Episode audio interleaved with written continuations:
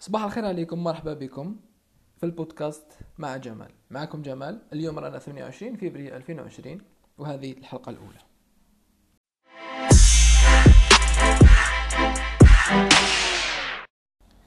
تعريف صغير البودكاست هو عبارة عن حلقات. في كل حلقة راح نحاول نجاوب على سؤال من الأسئلة اللي تبادر على ذهننا. آه، يكون الأجوبة هذه والحلول اللي حنعطيها لكم هي مستنبطة من تجارب شخصية وتجارب أشخاص نعرفهم. على كل حال تابعونا شاركوا مع شاركوا مع أصدقائكم وعائلتكم جيرانكم هذا البودكاست ممكن راح ينفع شخص أو أشخاص في المستقبل. تابعونا لنهاية الحلقة.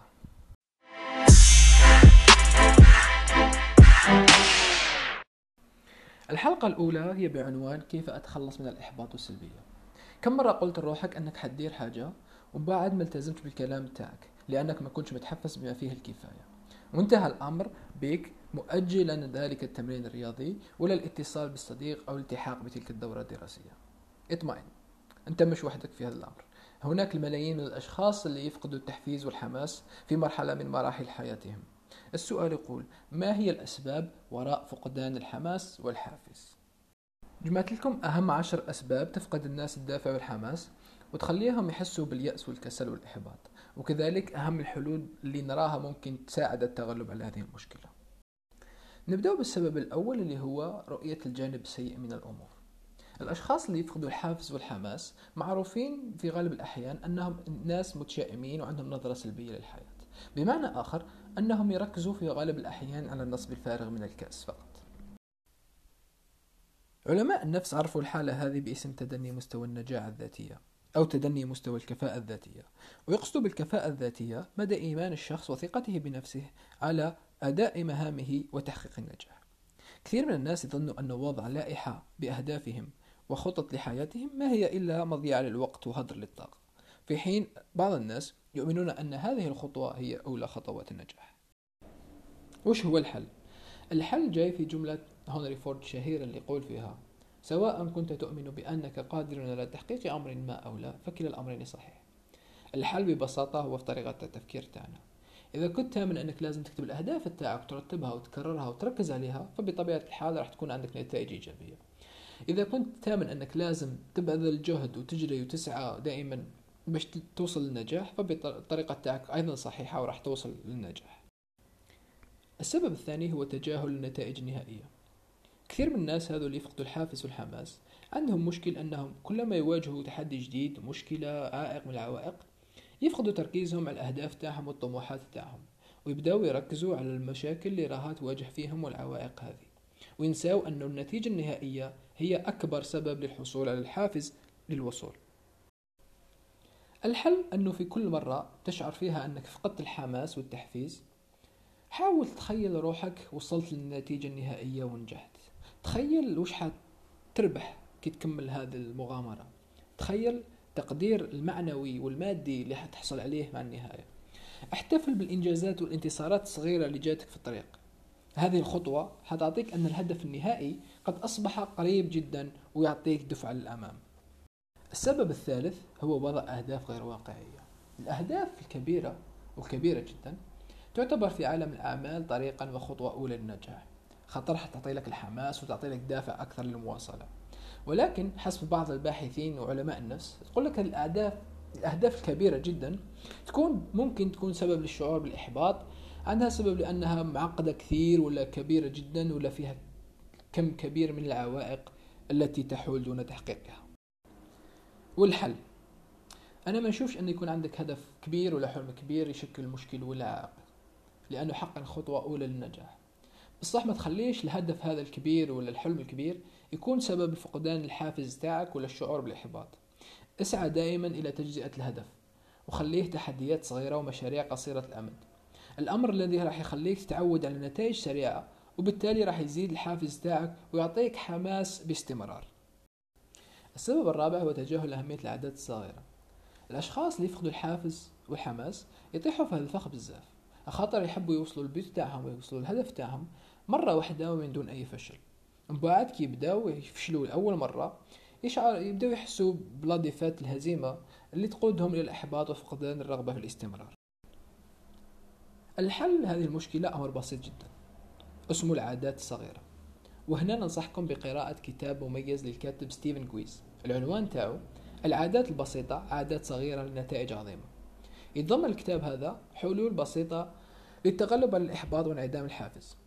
هو التركيز على القيام بأمور صغيرة كل يوم. مثلا تمشي عشر دقائق يوميا تنقص السكر كل يوم تنقص أكثر تشرب كأس ماء إضافي كل يوم وغيرها من الأمور اللي, اللي كل ما تديرها وكل ما تستمر فيها بشكل منتظم راح تعطي لك نتائج عظيمة في النهاية.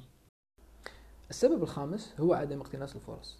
أنا متأكد أن كثير منكم سمعوا ناس يقولوا لهم أنهم ما عندهمش الزهر وأنهم ما عندهمش الحظ والحظ لا يحالفهم أبدا. في الواقع المشكل مش في الزهر وفي الحظ المشكل في الناس هذو. على بالكم بلي الدنيا مليئة بالفرص التي تنتظر من يستغلها. إذا ما أنت ما مشيتش الفرصة الفرصة مش راح تجي لك والحل هو أنك تبدأ تبحث عن هذه الفرصة. تتعلم أنك تجازف شوية وتخرج من منطقة تاع الراحة تاعك. تفكر دائما أنك جامي راح توصل لمرحلة الاستعداد التام. لذا بدلا من إضاعة الوقت لازم تنطلق وتحوس في الحياة هذه. جرب أشياء جديدة حتى ولم تكن مستعدا لها السبب السادس هو عدم السعي للعمل بجد أكبر. يميل الأشخاص المحبطون الفاقدون الحافز إلى التفكير في المردود المادي والمعنوي قبل بذل أي مجهود أو حتى قبل أن يقوموا بأي إنجاز. ماشي هذا برك؟ بل أن نسبة كبيرة منهم يقوموا بتضييع نسبة كبيرة من وقتهم على وسائل التواصل الاجتماعي. فبحسب إحدى الدراسات المؤخرة تقول ما نسبته 65% من الموظفين الفاقدين للحافز هم أولئك الذين يقضون وقتهم على وسائل التواصل الاجتماعي خلال أوقات دوامهم. الحل هنا يكمن في اختيار الوظيفة حسن اختيار الوظيفة. إذا تختار حاجة اللي تحبها وتناسب الشغف تاعك تولي تمد مجهود أكثر وأكثر وتستمتع بالعمل تاعك ومش حتشعر بالملل وهذا شيء مهم جدا. السبب السابع لعب دور الضحية دائما. الأشخاص المحبطين كل ما يحصل في حياتهم كل حاجة تصير في حياتهم يحصلوها في شخص آخر. هو خطأ شخص آخر.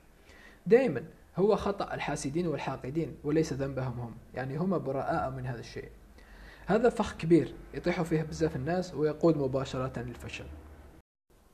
الحل هنا يبدأ بالاعتراف بالأخطاء تاعك إذا غلطت قول إيه غلطت لأن الحياة تاعك هي المسؤولية تاعك وحدك. عندما توصل هذه الحقيقة تبدأ تفهم وتحلل الأخطاء تاعك مكان من الضعف والقوة وبالتالي راح تتطور. ودائما تعرف باللي لما تعترف أن الحياة الشخصية تاعك هي مسؤوليتك وحدك ثم راح تكون حر وتتطور أكثر. السبب الثامن هو سوء إدارة الوقت. كاين بزاف طرق لإدارة الوقت بشكل أفضل. إلا أن الناس الفاشلين والمحبطين يميلوا دوما لتضييع الوقت. ما يعرفوش كيفاش يسيروا الوقت تاعهم وبالتالي مش راح يديروا بزاف أشياء. وبالتالي هذا كأنها سلسلة راح تؤدي إلى الفقدان الرغبة في فعل كل شيء. الحل هنايا لازم تفكر أن الوقت يمكن التحكم فيه. ولازم تتغلب على مشكلة إدارة الوقت. تزيد لك الحماس تاعك لأنك راح تولي تدير بزاف أمور في وقت قصير. دائما فكر نفسك أنك أنك المتحكم الوحيد في حياتك وفي وقتك. السبب التاسع هو انعدام الثقه بالنفس. كثير من الناس يبقوا يشوفوا في الناس اللي عندهم مواهب وقدرات إبداعية ويبدأوا يحقروا في رواحهم يقولوا إحنا ما عندناش. هذا يؤدي إلى الإحباط ويؤدي يخليك تبتعد عن النجاح. الأفكار السلبية عندها تأثير مرعب جدا على الإنسان.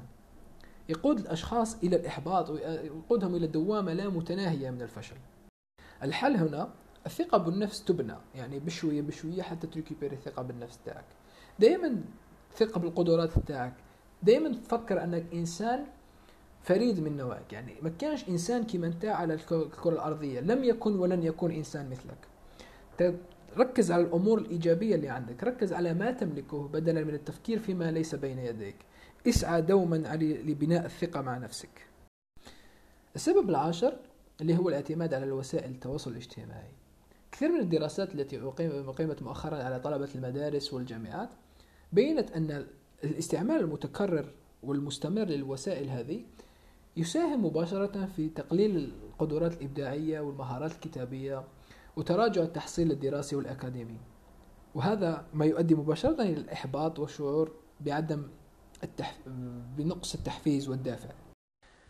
والحل هنايا هو حسن استعمال هذه المواقع. لازم تعرف أن هذه المواقع أو وسائل التواصل الاجتماعي هي عبارة عن سلاح ذو حدين. لازم دائما تحاول أن تكون معتدل في الاستخدام وما تخليش نجاحات الآخرين وإنجازاتهم اللي ينشروها في المواقع تاعهم والصفحات تاعهم تخليك محبط وتحس أنك فاشل. بل بالعكس اجعلها حافز أنك توصل مثلهم أو أكثر منهم.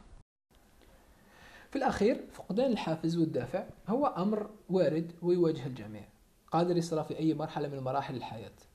بصح الأشخاص الناجحين حقا دائما ما يحوصوا يتجاوزوا هذه المرحلة بسرعة من خلال اتباع الحلول السابقة اللي قدمناها خلال الحلقة ولا من خلال ابتكار حلول خاصة بهم اللي تساعدهم على استرجاع المعنويات والحماس والشغف والمضي قدما نحو تحقيق أهدافهم.